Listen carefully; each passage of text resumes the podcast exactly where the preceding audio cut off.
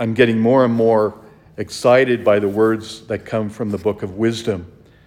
They're so valuable when we look at the Old Testament and the difference in the writer of this great book in giving true wisdom to the life of the church.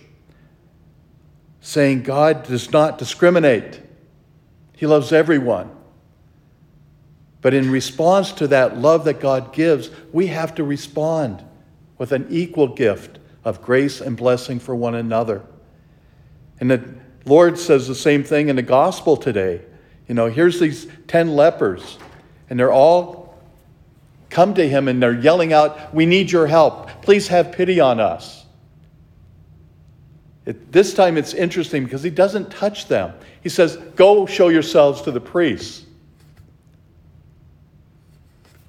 That, in a sense, must have been kind of frightening for at least this one man, being a Samaritan, because he knew the priest would not respond to him because he was an outsider. But yet he realized on the journey that he had been cleansed. So he comes back to tell Jesus and to thank him for this great blessing that he's received.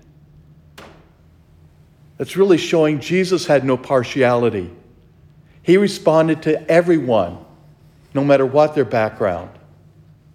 And we have challenges in our own lives when we have a difficulty responding as well, because we see through our own set blinders on what is accepted and what isn't.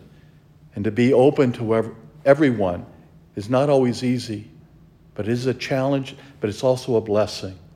Because what we're able to do for one another is one of the greatest gifts that we have, that we can truly minister and be that example for one another.